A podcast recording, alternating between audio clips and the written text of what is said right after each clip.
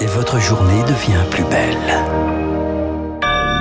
Merci d'écouter Radio Classique, il est 8 heures.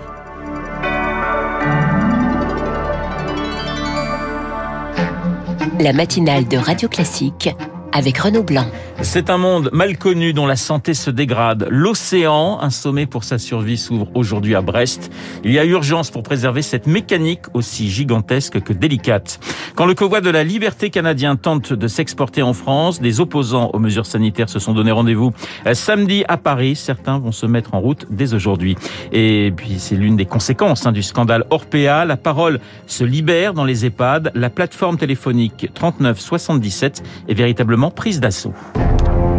Radio Classique. Il est 8h et à 8h, le journal nous est présenté par Lucille Bréau. Bonjour Lucille. Bonjour Renaud, bonjour à tous. À la une, la planète au chevet des océans. Ils occupent 70% de la surface du globe et jouent un rôle majeur dans la lutte contre le réchauffement climatique. Les océans ont droit à leur premier sommet mondial dédié jusqu'à vendredi. Il s'ouvre aujourd'hui en France, à Brest. Une vingtaine de chefs d'État et de gouvernement sont attendus, alors que la santé du milieu marin ne cesse de se dégrader, Baptiste Gabory. Oui, un océan malade qui subit lui aussi depuis des décennies le réchauffement climatique.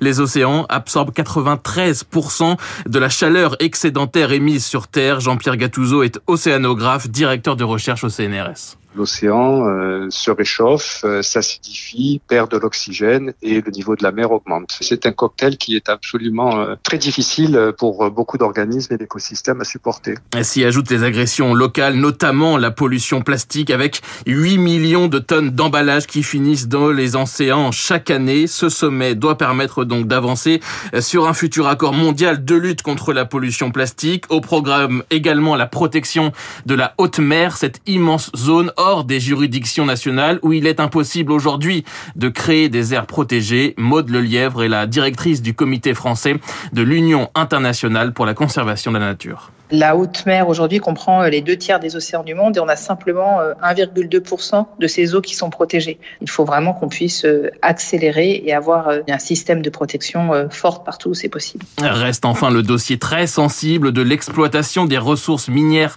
des grands fonds marins. Des négociations là aussi sont en cours. Les ONG, elles, demandent un moratoire. Baptiste Gabory et votre chronique 3 minutes pour la planète à retrouver en longueur comme tous les jours sur radioclassique.fr. Lucie le convoi de la liberté canadien s'exporte en France. Entre 400 et 500 camions occupent depuis une semaine la capitale, Ottawa. Ils protestent contre l'obligation vaccinale imposée aux chauffeurs de poids lourds pour traverser la frontière. Une situation hors de contrôle pour la ville qui a déclenché ce week-end l'état d'urgence. Chez nous, des convois s'élancent aujourd'hui du sud de la France pour converger vers Paris vendredi soir.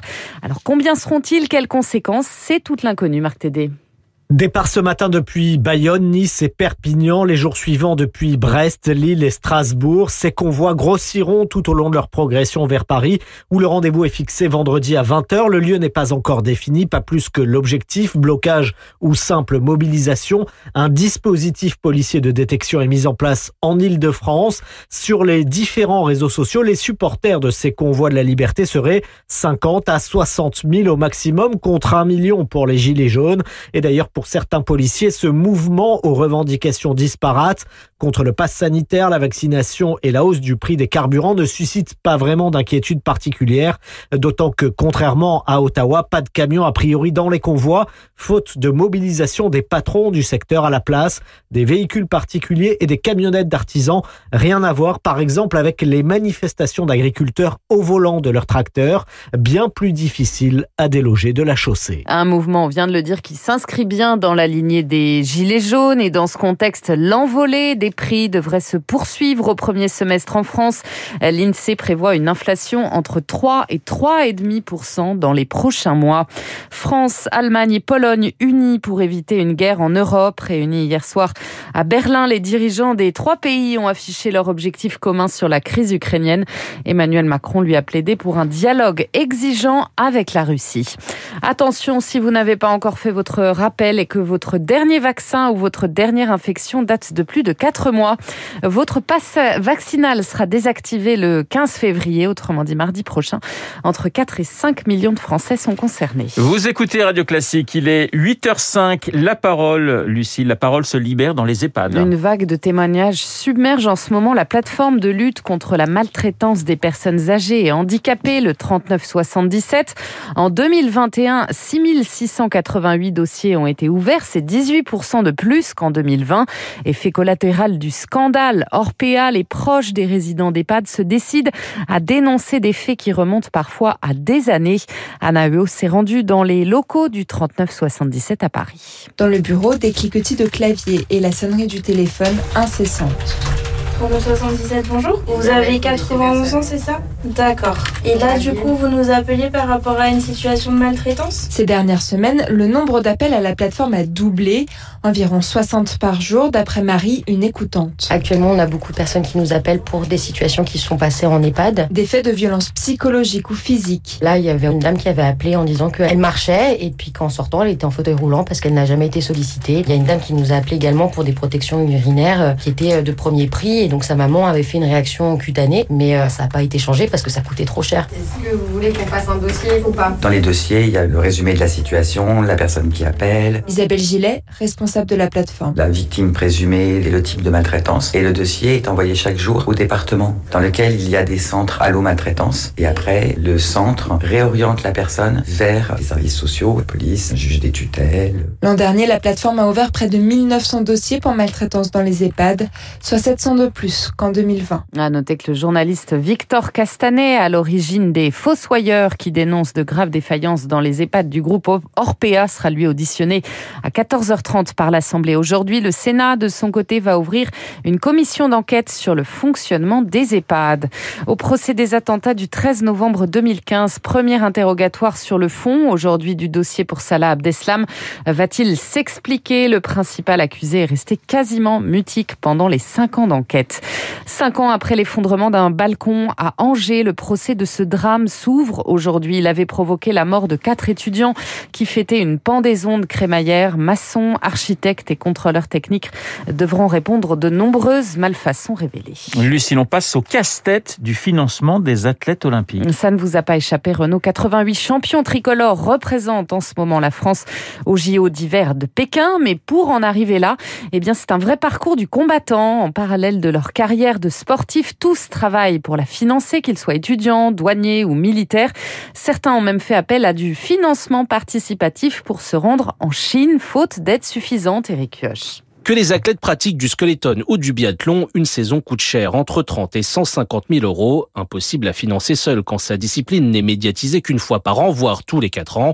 Magali Tesnas du Moncel du think tank Sportsora. C'est des financements publics avec euh, l'Agence nationale du sport, les fédérations, des financements privés avec des marques de ski, de masques, et puis des marques dont l'ADN n'est pas celui du sport, mais qui vont être intéressées euh, pour leur image de marque. C'est toutes ces différentes aides qui leur permettent de financer leur saison. Et en année olympique, l'État a en plus débloqué un budget prime pour récompenser les médaillés et les sportifs les moins aisés. En tout, 1 300 000 euros. C'est 8 fois moins que pour les Jeux de Tokyo. Il faut dire que les JO d'hiver est l'événement planétaire le moins suivi et le contexte sanitaire et politique n'aide pas. Virgile Caillet d'Union Sport et Cycle. Beaucoup de compétitions de préparation qui sont aussi source de revenus ont été annulées à cause de la crise Covid et on est euh, sur un événement très particulier, beaucoup de polémiques, un pays qui nous invite pas vraiment à se passionner pour les Jeux. Pour beaucoup d'athlètes et beaucoup de fédérations, c'est une édition des Jeux qui est assez complexe à mettre en œuvre. Dans ces conditions, il ne faut pas s'attendre à des retombées conséquentes pour les athlètes et leur discipline. Si gain il y a, ce sera principalement au niveau sportif. Et aujourd'hui, belle chance de médaille justement en snowboard cross pour la France. Deux Françaises sont en ce moment qualifiées pour les quarts de finale. Chloé Trépuche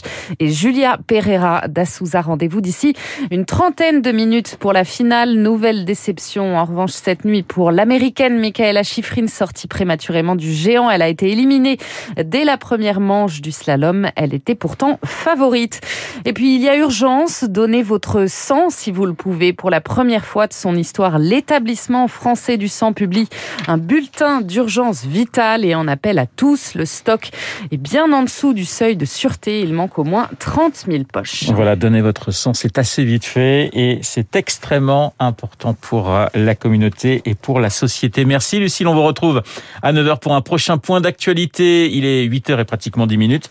Euh, dans un instant, mon invité, la philosophe Bérénice Levé, et puis l'édito politique signé Guillaume Tabar.